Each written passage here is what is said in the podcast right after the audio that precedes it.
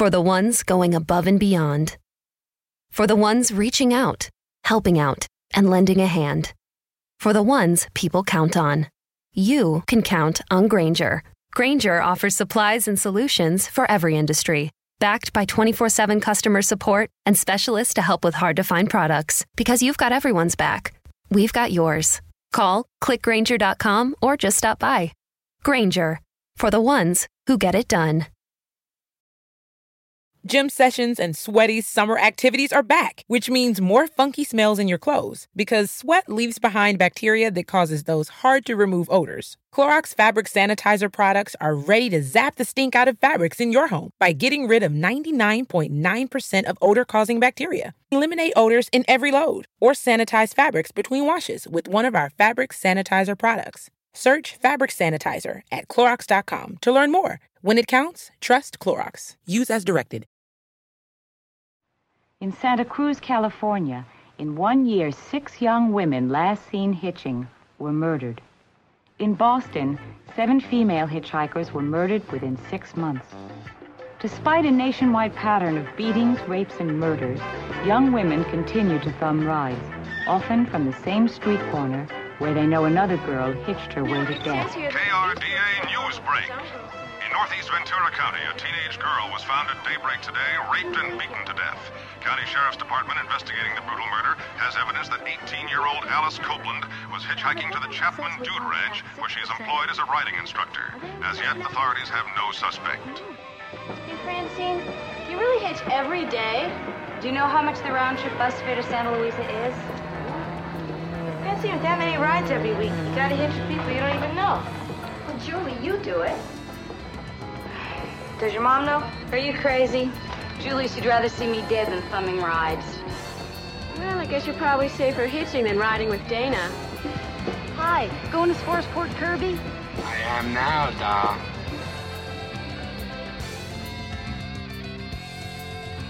This is Who Killed Theresa.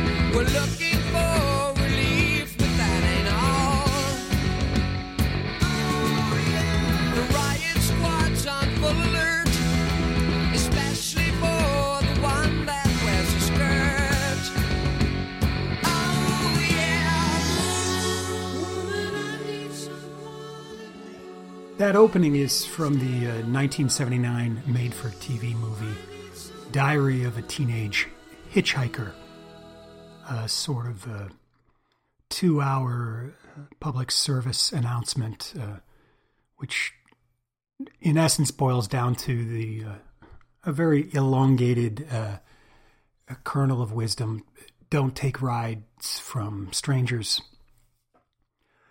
Uh, the the film starred. It was the debut of um, actress uh, Dominique uh, Dunne, who is uh, infamous for. Uh, of course, she played the she played the oldest daughter in the film Poltergeist, and shortly after that, she was murdered by her boy, boyfriend, strangled to death.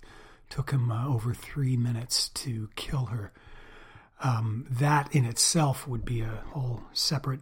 Um, podcast, as is the whole legend and lore around um, the curse of the making of Poltergeist. Interestingly, Diary of a Teenage Hitchhiker co starred Craig T. Nelson as um, one of the guys who picks up the girls hitchhiking along the California freeways. Uh, Craig T. Nelson, of course, played Dominique's father in Poltergeist. Uh, film also stars a um, a young Christopher Knight, Peter Brady. It's a it's a real uh, doozy of uh, 70s pop culture, and and of course, you know, by 1979, uh, you know, folks like uh, you know Gacy, um, um, David Berkowitz, certainly uh, Ted Bundy in the Florida years was in the zeitgeist of uh, American Conscience. Um, so, of course, you got these movies um, warning about the perils of um, getting into cars with strangers. And the radio announcement, a, a, non, a fairly obvious reference to the um, uh, the Manson family. Uh, the girl uh, was on her way to the Chapman Dude Ranch. Now, last week, if you're just joining us, um, this is the second of a three part uh, episode uh, called um, uh, the the confines of memory. In the first part, we talked about um, Margaret Coleman, Margaret Jones, two California um, students who came to Quebec to hitchhike their way around and camp one summer. Um, were abducted and um, either thrown or jumped from a moving vehicle. One survived, one did not. Um, and the one that did survive um, uh, was so tra- traumatized by the event that she never really uh, remembered fully um, what uh, what transpired in those events. And uh, the murder of Margaret Coleman remains unsolved. For today, we're gonna we're gonna talk about a, a Montreal case, the, the, the the abduction and murder of Barbara Myers, um, and it's. Uh, um, it's illustrative for a number of reasons. It's um, it's a car. It's they weren't hitchhiking, but it's a car abduction of two young girls. Uh, again, one survived, one did not. Uh, the offender was caught in this case, um, um, but um, it gives us because the the the one one survivor uh, lived to tell the tale um, we get some insight into uh, what actually transpired during the abduction. And there's few that you know. There's there's trying to. I was trying to think of dual abductions cases where two girls were, which is high risk, really. Um, and I I can think Guy Croteau, uh, the offender from the uh, 80s and 90s in Quebec, abducted two young girls. Um, uh, so I, I, know that case, but um, uh, certainly, how do you how do you control that? Um, you know, the chaos going on in the car. I imagine. I think even at that time, uh, car doors in the '70s had automatic locks, which could be controlled by the driver, um, and um, I think the reasoning behind that is um, to prevent a child from escaping from the car, accidentally opening the door and falling out of the car. Of course, it could be used for nefarious purposes, and then also if you didn't even if you didn't have automatic uh, locking mechanisms, uh, you could always rig a car so it opened from the uh, outside but not from the interior. This is a well established ruse trick with uh, many offenders. Uh, of course, the other abduction where we have an eyewitness account um, is the case of Ursula Scholz, which we talked about uh, uh, later last uh, last year, where there's uh, witnesses who actually watched her being pushed into that car and, and bludgeoned um, by the, the, the, offender who eventually killed her. Car abduction, the lore around car abduction is uh, uh, the, the, myth of it is is is is long, and uh, uh I suppose you know what TV turned it into. Uh, you know this menace.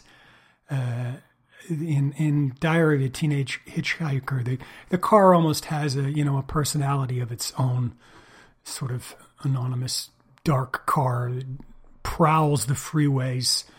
Uh, I mean, long before um, Stephen King's Christine, uh, there was a tradition of this kind of storytelling uh, in movies, starting, uh, I imagine, with Steven Spielberg's Duel, starring um, uh, Dennis Weaver, who uh, went on to make McCloud. Um, certainly that. Uh, uh, some of you, if some of you cats who are from the '70s, will remember an ABC made-for-TV movie called Killdozer, where a uh, unmanned bulldozer goes on a goes on a rampage at a construction site. Uh, uh, certainly, uh, James Brolin, Josh Brolin's father, James Brolin, around the time that he made Capricorn One with O.J. Simpson, uh, made uh, uh, The Car. James Brolin's The Car. Again, uh, um, big black sedan. You never get to see the driver. Um, in the '80s, this evolved into you know the the Hitcher, the Hitchhiker movies. So there's a long there's a long um, long tradition of uh, of this. Um, and um, you know, certainly by the by the late '70s, um, it was getting kind of culture kitsch. Uh, you know, I am I am just a uh, quite frankly a trash repository of '70s pop culture. That's why I, I bring all this up. Um, but uh, Di- Diary of a Teenage Hitchhiker. So that's the late '70s, and what we're going to talk about today is this case of Barbara Myers, which occurred in 1976. So the, the only reason I'm aware of this case is because um, uh, the archives of uh, Allo Police, Photo Police, um, which uh, is the archive is now uh, owned by former uh, fairly famous uh, defense attorney from the 70s, Jean Pierre Rancourt. Um, uh, the papers are now defunct, but the archive is kept uh, in a in an office in Longueuil, Quebec. And the only reason I I know about Barbara uh, Mayer is because they had a file on it. Now, some of you already know this, but just really, really briefly, uh, about five years ago, I was invited to um, comb the archive, uh, which is quite a quite a privilege. Uh, normally, they only provide access to um, law enforcement or to the media, but the media has to pay. But in my case, I think they were sympathetic, so I was allowed over a period of a couple of days to go in and, and look at everything. And what they what they have there, um, of course, they have all of the um, and, and Allo Police was a uh, tabloid journal, almost like um, you know the hush hush tabloid in it, and L.A. Confidential uh, for for Quebec, and um, its its heyday was I think it it ran from fifty three, heyday being in the seventies eighties. Uh, shortly until after the uh, the biker wars, it went defunct. I think in the 2000s, sometime around then.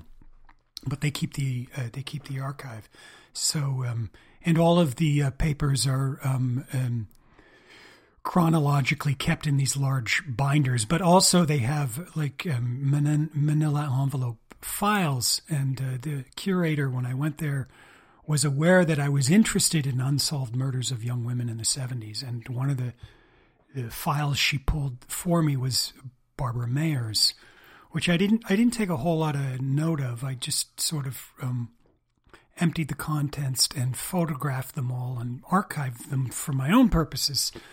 Um, and the interesting thing about those manila envelopes is uh, they um, often they're just photographs and, and, newspaper clippings, but there there can be um, uh, treasures in there. Uh, in one case, I found a full confession uh, of of a murder. In another case, there was a handwritten note from uh, uh, Yvonne Prior, the um, the mother of the 74 victim um, Sharron Prior to the mother of uh, uh, Joanne Dorion. Um, this is very, very personal uh, letter from, from one victim's mother to another. So you can find all kinds of things in there.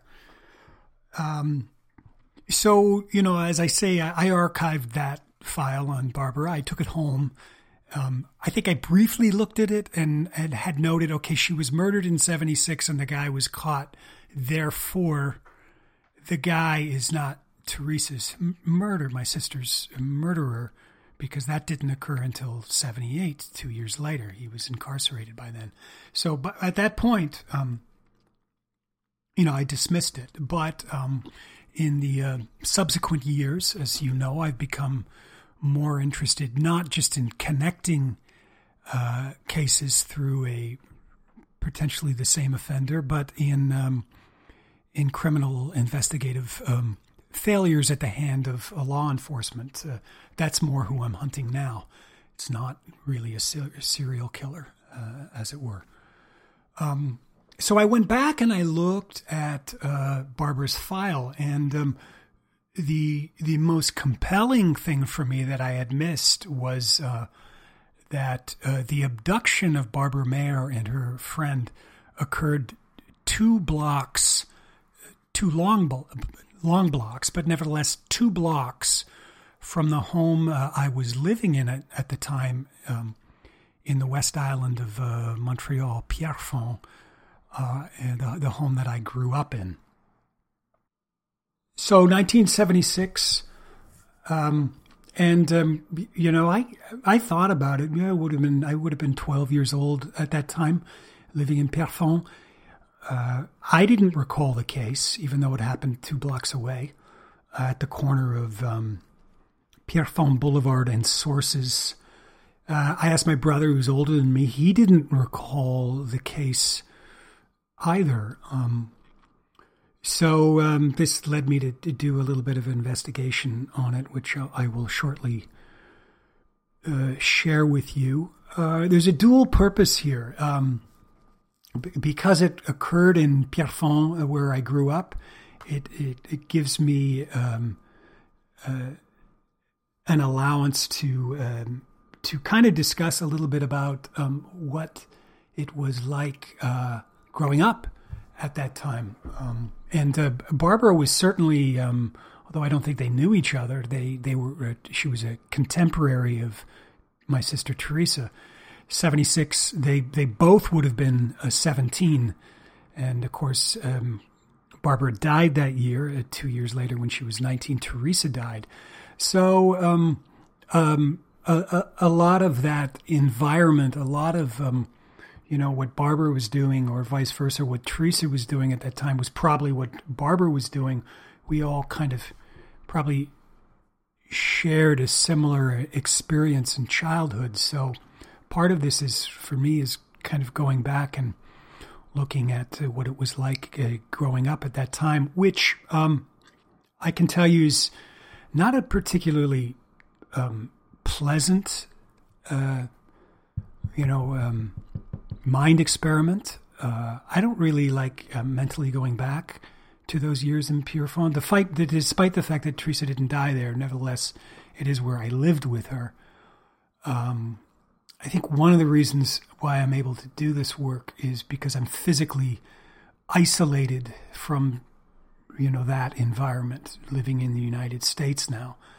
If I were living in Quebec, um, uh, it probably would be a different story. I mean, here um, I'm so separated and have such a separate life from that identity that I can get away from it. If I was if I was there, I'd probably be totally immersed in this stuff and uh, not probably well equipped to do this um, kind of work. Nevertheless, I, I, did a little bit of work on that. Um, as I say, it's challenging and um, uh, and I'll share it with you, but it's not something I particularly want to repeat because uh, uh, I think going down those corridors in your mind um, can uh, can be precarious.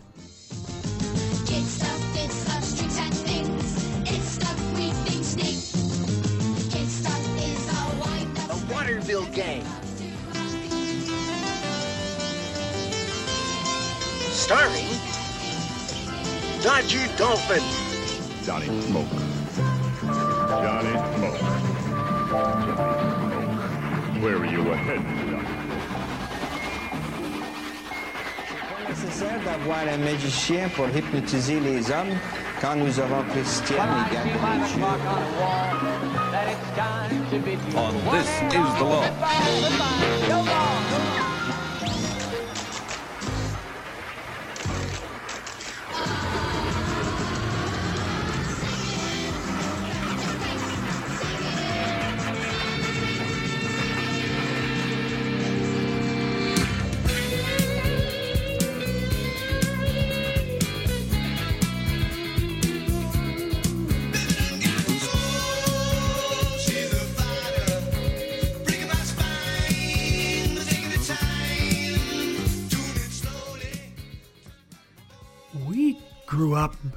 Next to the railway tracks.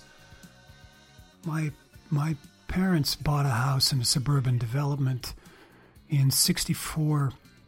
Um, it was a corner lot. It wasn't even sodded when we moved in at the corner of uh, the house faced Blondin Street, and uh, on the side was uh, Pavilion, um, and running parallel to Pavilion was uh, the rail line, which, uh, if you went north on the rail line, you'd cross uh, Trestle Bridge into Laval. Uh, if you went um, south on the rail line, or southeast, um, it would take you to downtown Montreal. And, uh, you know, that neighborhood was. Um, was new and populated by um, basically uh, European immigrants uh, from from the from the war. Uh, across the street were the Littles, who survived the the London uh, Blitz. Next to them were the Martins, who were Dutch and had uh, immigrated from the Netherlands. You can well imagine what horrors they experienced in World War II. Uh, then the Druins, uh, who I'm still friends with, the French. And then up the block, um, uh, there was a Crescent. The Gores lived there. Um, of course, our neighbors next to us were um, the Cassidys. They were from Austria. Uh, uh, Manfred and Dagmar, I can't remember the last name, but they were uh, German. Um, and then up the block, there, there was this guy who, who, lived in one of the houses. We just called him Mannix because he drove a car like uh, Mike Connors in that TV show. Um, so up the block, you'd get to Woodland, and then and then you'd um, uh, you you know you'd you'd head back, and most of our friends lived on the Woodland, the Tysons, the Pools, the Laplantes, uh, the Zimmermans, and then you'd hit Pavilion and, and come down, and, and um, along Pavilion um, were a row of uh, duplexes where most of the French Canadians lived. Um, Pavilion merged into uh, Sources uh, Boulevard, um, and from Sources you'd you'd proceed up um, into um, you know Pierrefonds was basically um, suburban houses and strip malls. That's really all that was there. Uh, you'd pass Riverdale High uh, on your right. Um, and Riverdale, uh, I didn't go to Riverdale. I went to uh, Pierrefonds Comprehensive. Um, Riverdale was the controlled by the Pro- Protestant School Board. Pierrefonds Comprehensive by the Catholic School Board. Um, if you can believe that. And then it got even more convoluted when uh, not only were you, you know, separating schools by religion, then you were separating them by language. Um, nevertheless, so that's that's um, and Riverdale. You, you, know, for a long time, um, I. Um, you know, there was a brief corridor there where I thought Riverdale High was the Riverdale High from the Archie comics. Um, you know, Betty, Veronica, Archie, Reggie, uh, Jughead Jones, Hot Dog, uh, Mr. Lodge, Mr. Weatherbee, um, Miss Grundy, Dilton Doiley. You know, I thought they all, I thought they all went there, and even um, you know, Riverdale had like this round. It was either an auditorium or a gym um, building, um, um, and the top of it even looked like, kind of looked like Jughead's crown. To be quite honest, it, still uh, still exists to this day.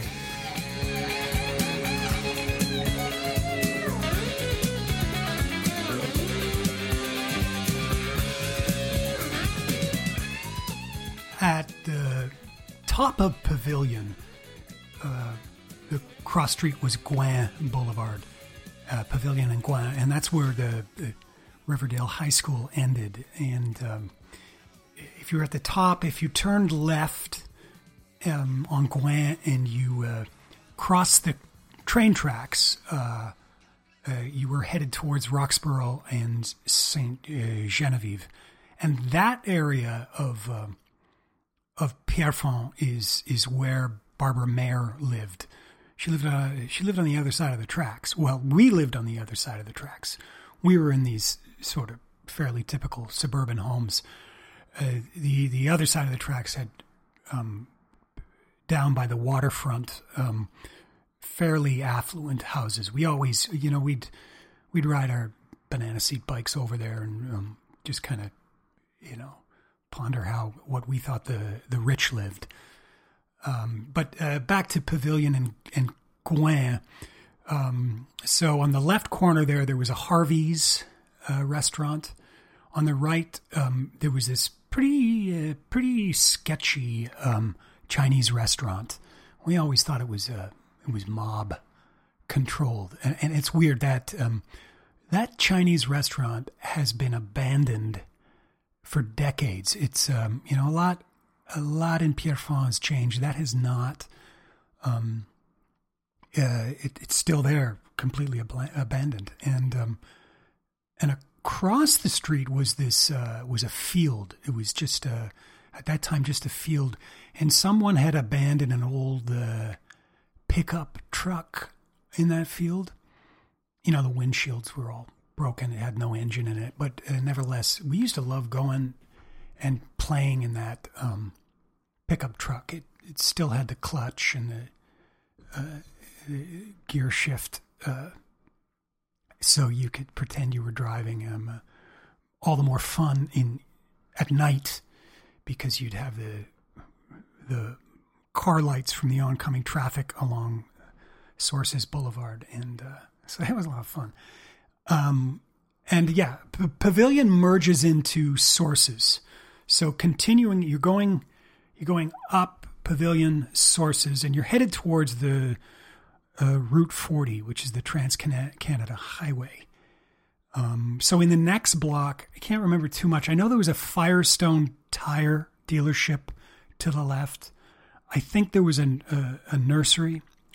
Um, and then when you got to the next corner, which is uh, the corner of Sources and Pierrefonds Boulevard, there there was a McDonald's in 76 and that was fairly new that McDonald and quite a novelty. I remember when that opened and um, like a big a big gift at Christmas um, either my it was either my parents or Theresa would always put like five dollars worth of McDonald's uh, gift certificates in your stocking. Um, so that that McDonald's when it opened um, was uh, was quite quite a thing. Um, certainly a destination. It's somewhere in a in a suburb where there was not a lot to do. That's somewhere in the mid '70s where you would want to go and hang out and socialize. And it is at that McDonald's at the corner of Sources and uh, Pavilion where Barbara Mayer was abducted um, in November of 1976. Getting back to uh, the other side of the tracks, uh, where where Barbara lived, we didn't have much occasion to to go over there. Um, nevertheless, there were a few reasons why you'd go there. Number one, the um, the train station to Montreal was there at Roxboro, but you didn't really walk the roads to that. If you if you want the most expedient way to get there from my house was you walk out the front door and you follow the train tracks. You walk along the train tracks until you got to Roxboro station. Um, but the train station was a destination because it was it was your access point out of the suburbs. Um, we uh, I remember there was a Mr. Donut shop over there. you know, today donut shops are ubiquitous, but back then there it was only one. There was a Mr. Donut in it. I think it was in the St. Genevieve Shopping Center, again a strip mall. Um, there and there was a place over there where my mom used to get her hair done. Um, you know, in a beehive in the sixties. I think they all did. Um, so I remember it was kind of torture. She'd drag you along, and you'd you'd um, you'd have to hang out for an hour while you know she had her hair done and dried, and you know just loafing you know around that area. Uh, and occasionally you'd take a you know a bike ride. There weren't, as I say, a lot of destinations over there, but certainly you know the ones that we went to, the ones that Theresa went to, were probably the same things that uh, that, that Barbara did. Um, you know, if, if if Barbara was at a, a McDonald's um, in November on a Thursday night evening, at which she was, you know, that was one. You'd take the bus to Fairview Mall. You know, that was the first mall that kind of opened, and that was a novelty. Uh, there was a soft serve ice cream place on Gouin Boulevard called the Twisty. We called it the Twisty Cream. It's the uh, Twiste Creme. Um, it still exists to this day. That was a big deal. You would you would go there and, you know get like a ice cream sandwich, a parfait, banana split. Theresa always liked parfaits, um, slushy, lime slushy, something like that. Um, and and across the street from the Twisty Cream was a pizza parlor. Theresa Theresa worked there for a while. Theresa also worked at McDonald's, um, though not the one on Sources. She worked at the one on St. Charles for a while. Uh, now Terry DiMonte, who's a well-known celebrity, um, Canadian morning um, DJ uh, in Montreal. Uh, Terry was a crew chief at the Sources Boulevard um, uh, McDonald's right around the time that um, uh, that uh, Barbara was abducted. Uh, of course, you know he wasn't a celebrity back then. We knew Terry because he refereed our hockey games, and of course um, he dated Theresa for a while. So that's how we knew Terry. Now. Um, you know, I, I just had a feeling that Barbara lived in that area of Pierrefonds. I don't know. I just it just struck me probably because I didn't know her and my brother didn't know her meant that she didn't go to uh, the Catholic school. Therefore, um, she probably went to Riverdale, and Riverdale was kind of z- zoned to that area of Pierrefonds. So there's a there's like a Facebook page growing up in uh, Amabay, Pierrefonds. Amabay is another area over by Saint Genevieve, Roxboro, and um, so I, um, you know, just uh, mm, out of the blue, I I posted a message asking, did, anybody know Barbara Myers? And uh, immediately, you know, people came uh, came out of the uh, woodwork to post um, just some of the comments. She was a wonderful young uh, lady. I remember her.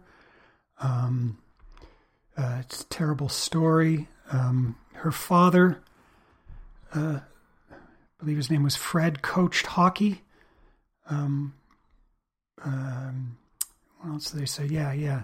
She went to Riverdale, and before that, she attended Stonecroft Elementary School over in uh, that area. Uh, this is sweet. We had history together. We used to write notes back and forth. Uh, that was my first brush with evil in the world. So sad. Uh, another person writes I was hitchhiking on the same road as her that night. We were picked up by friends. She wasn't so lucky. Uh, she was wearing a purple jacket when they found her. A sweet and quiet girl. We used to play ringettes together and gym. Her sister used to let me borrow her Herman's Hermits records. Finally, someone posts, I did not know her, but just read all the posts.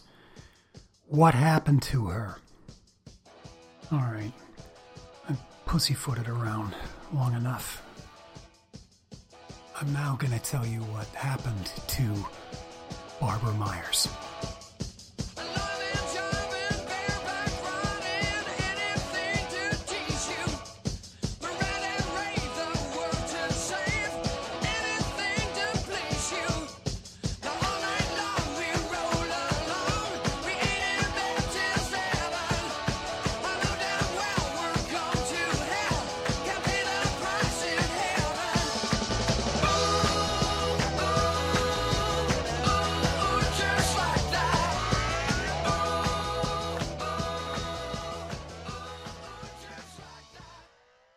Thursday evening, November 18th, 1976.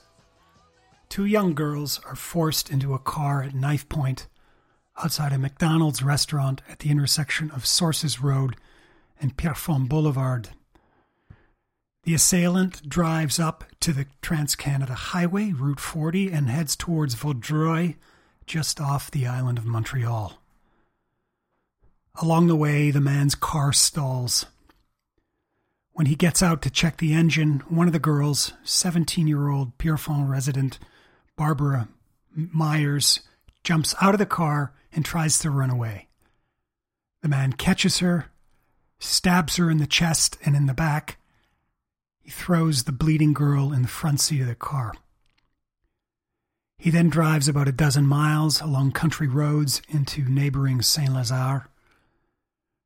On the way, Barbara Myers succumbs to her injuries and dies.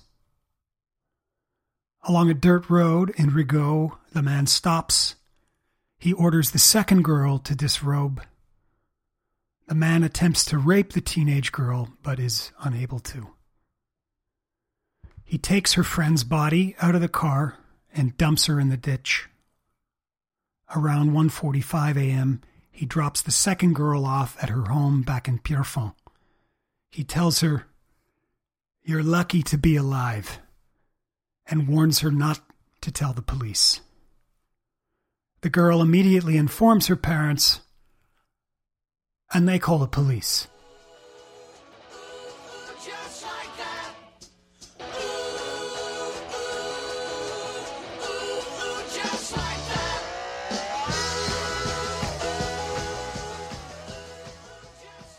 This next part is really chilling. Um, um, a gentleman uh, who was a, a kid at the time who lived in the house behind the Myers house uh, told me that um, around three in the morning, that, that morning, which would have been the Friday, uh, Fred Myers came over to his father's house and woke everybody at, at three um, and told them what, what, had occurred. And immediately um, a search party was organized, uh, um, consisted obviously of adults, but also um, kids, teenagers, members of the, um, he told me, the Pierrefonds Pirates and Amabe hockey teams.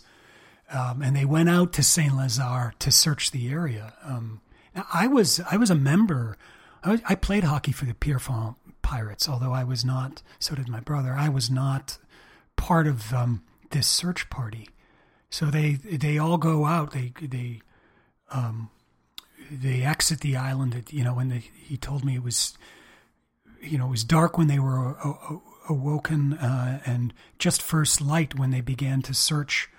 Obviously, going on the, the second victim's account of where she thought they might have been when um, when they were um, abducted and taken um, out to that area off Montreal.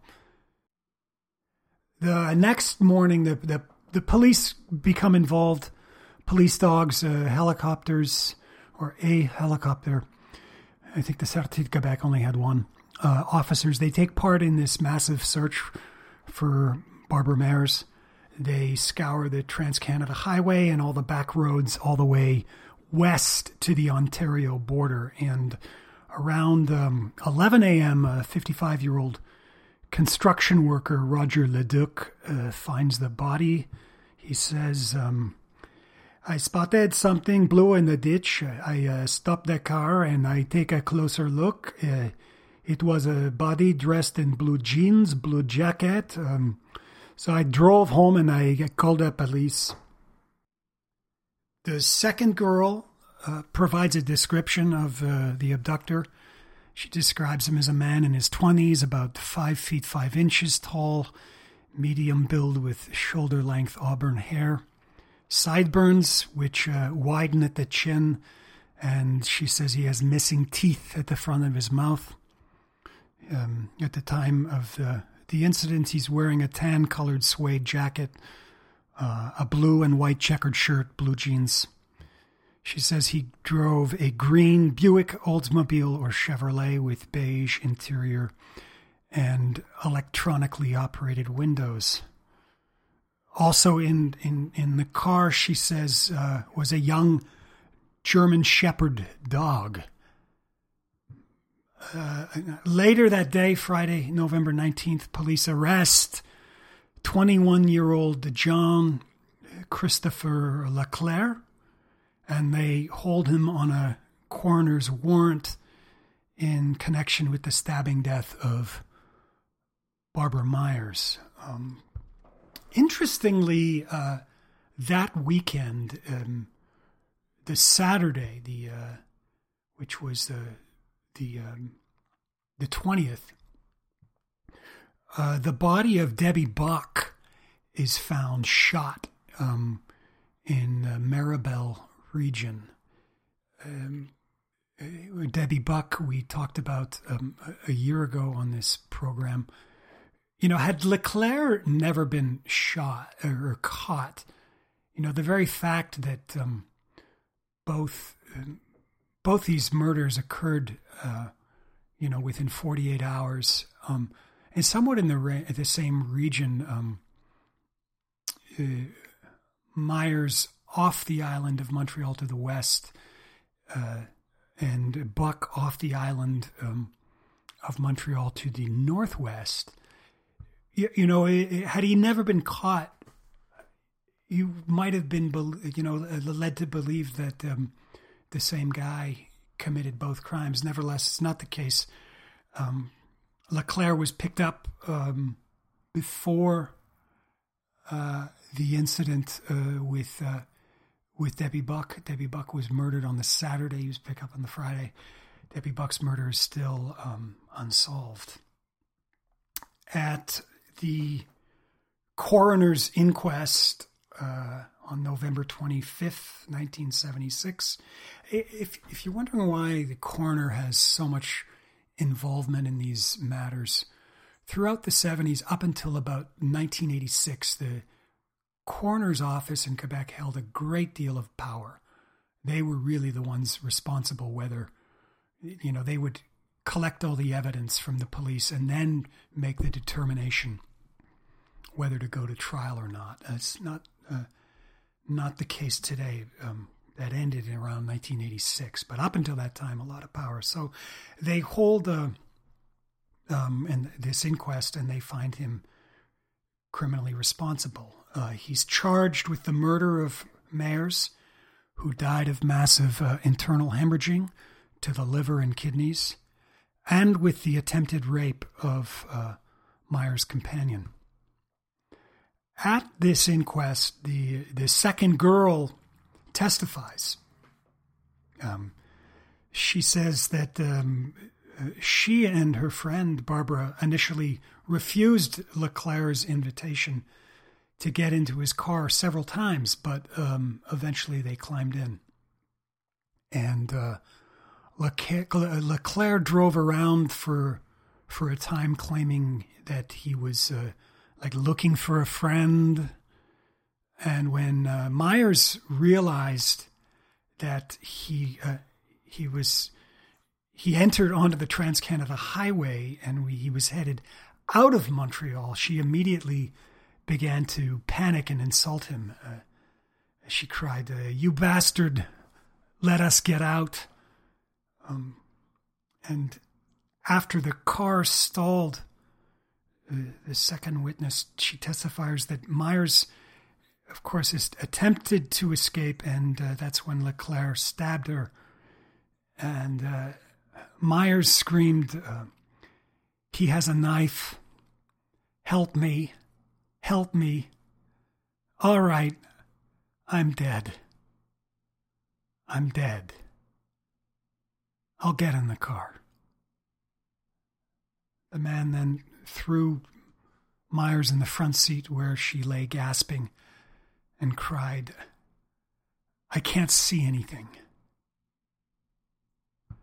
Leclaire then drove to a back road and stopped while Myers bled to death in the front seat. Leclaire tried unsuccessfully for about five to ten minutes to rape the second girl. Leclaire then dumped Myers in a ditch and drove the second girl home. Along the way, he kept telling her, I shouldn't have done it. I don't know why I did it. Once at her parents' home, he took her identification card and warned her that if she spoke with the police, he would give the card to a friend who would, quote, fix her.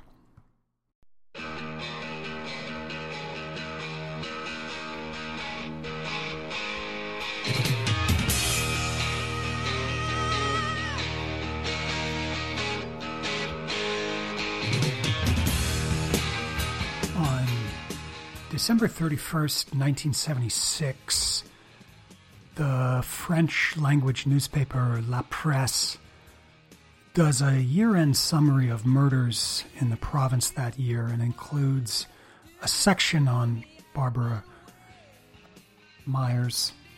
And uh, La Presse concludes that, uh, quote, more than ever in 1976, we kill for nothing, end quote.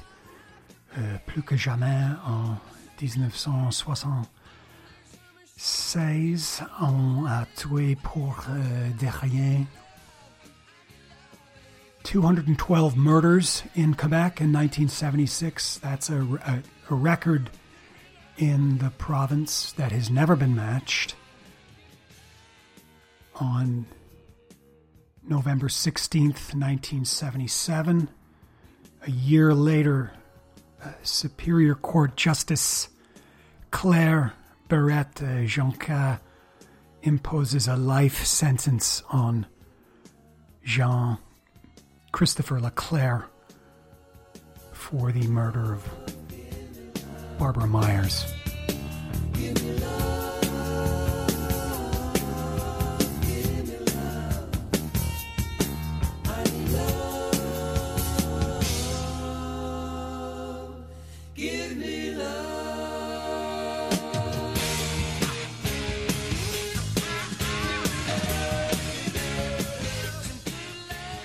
Before uh, I get to the button, the button, uh, um, and uh, close with some some final remarks about this case, I should address something that has become probably a little obvious to you right now. Um, I don't usually um, call attention to uh, the soundtrack, the music, but it, but in this case, the music um, actually really forms part of the landscape of this story.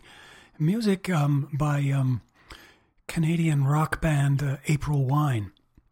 And uh, if you don't know April Wine, uh, you know, kind of pretty typical uh, cock rock from that era. Um, uh, but um, you know that's not it's doing them a disservice. I, I think uh, April Wine was like a really talented band who had the misfortune of coming up um, with some stiff competition. Uh, you know, 1975, 76 when they released uh, their album Stand Back and the whole world's gone crazy. You know, they were up against um, Aerosmith's ro- uh, Rocks, uh, the first Boston album, uh, Stevie Wonder's uh, Songs in the Key of Life, Led Zeppelin Presence, Hotel California, um, Frampton Comes Alive. Um, I could go on and on and on. Um, so I don't I don't think they get the credit they deserve. Now, Myles Goodwyn, the lead singer, head song, he really is April Wine, uh, uh, was not originally from Montreal. He was from uh, Nova Scotia, but uh, he moved to Montreal. And April Wine, in this era, um, lived in this area of Pierrefonds.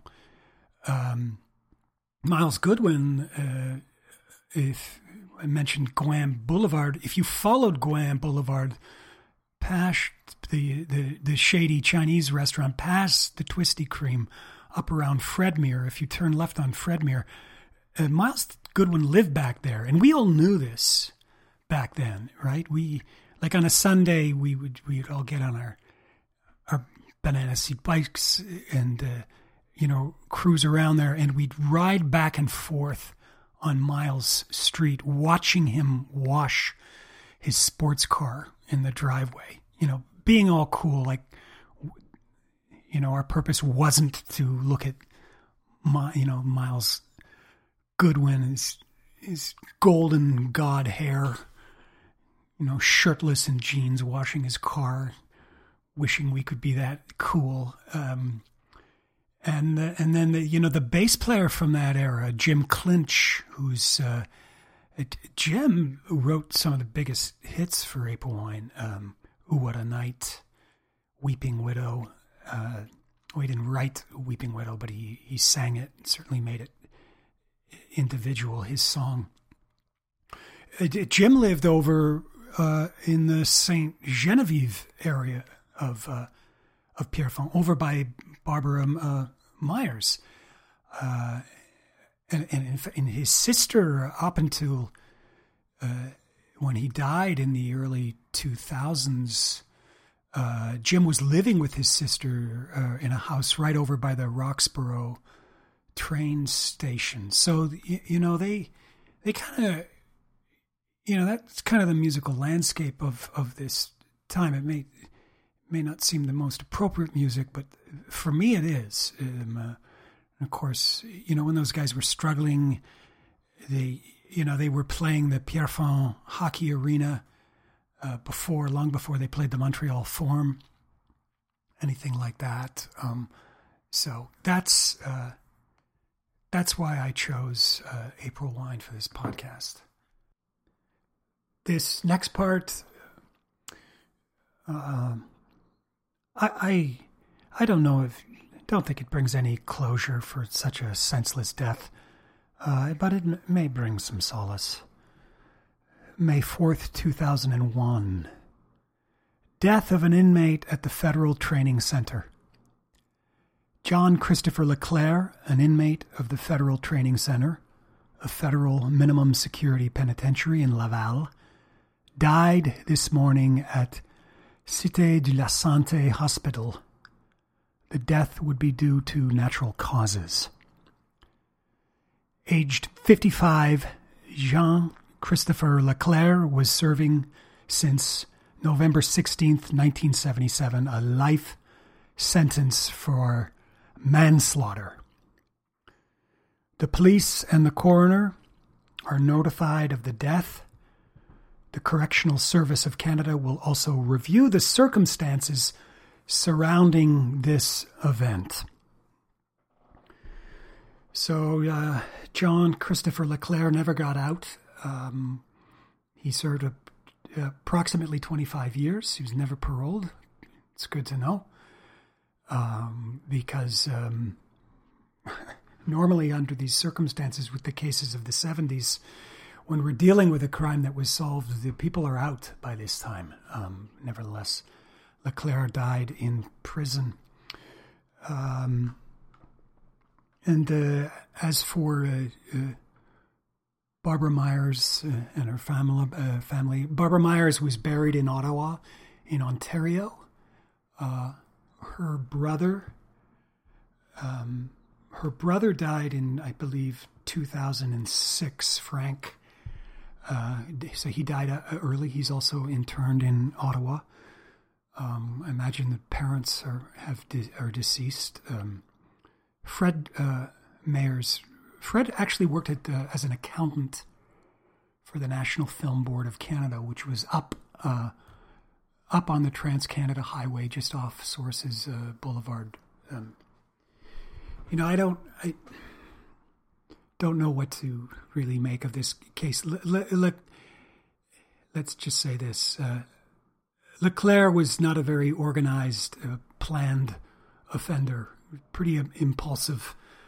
Um, didn't didn't uh, didn't really seem to uh, know what he was doing. I think uh, in that abduction, right up to the murder and the disposal of the body, he was improvising all the way and improvising really, really badly, and clearly, immediately um, uh, regretted what he had done.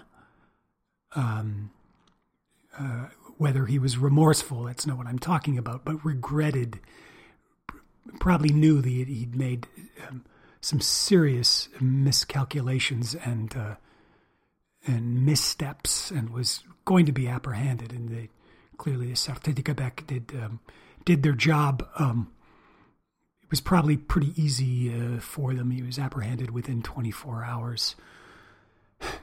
That's a first.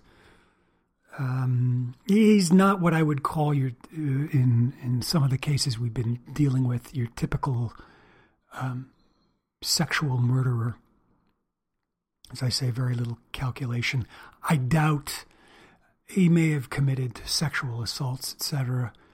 Uh, prior to this, I doubt he had murdered anyone. It uh, it doesn't it doesn't fit his uh, what we know of his uh, behavior.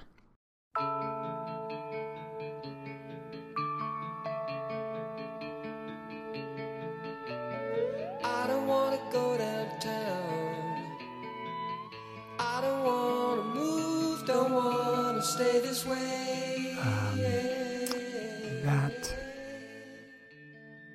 is it. That's our uh, podcast for this week, The Confines of Memory, Part 2. We'll try to come back next week with Part 3.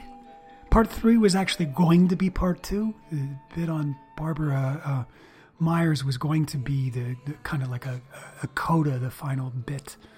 Um, but Part 2, I'm still waiting for a few elements. Um, not that this isn't good, but part three is really good. It's really good uh, dual abduction case that we're going to get to, um, and uh, hope we get to it shortly. Um, as always, if you um, if you like the podcast, um, please uh, give us a five star uh, rating, talk it up, promote it, share it. Uh, you can follow us on Twitter at Theresa Allore at T H E R E S A L A L L O R E. Um, and there's a Facebook f- page, um, Theresa Allore, the podcast. You can follow us there. I post all sorts of um, additional information about cases. Uh, the website, um, theresaallore.com, T H E R E S A A L L O R E dot com. I will uh, post this podcast there along with uh, some photographs from that era.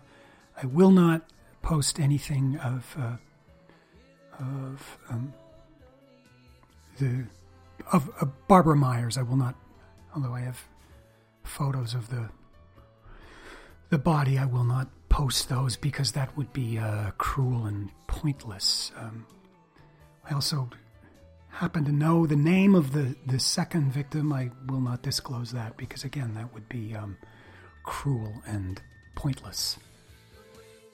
Uh, enough. Uh, that's the program.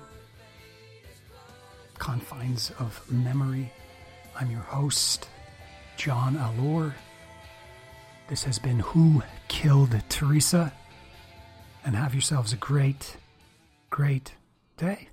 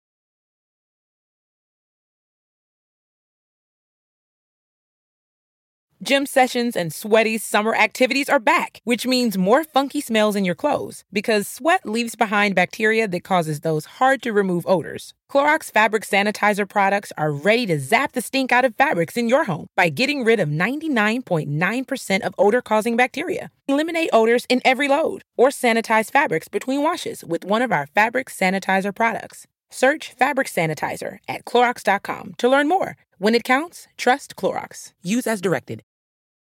If your preferred climate is business friendly, check out Ohio. With 0% taxes on corporate income, R&D investments, and goods sold out of state, Ohio is better for business. Because Ohio isn't built for followers. They're building for leaders. OhioIsForLeaders.com.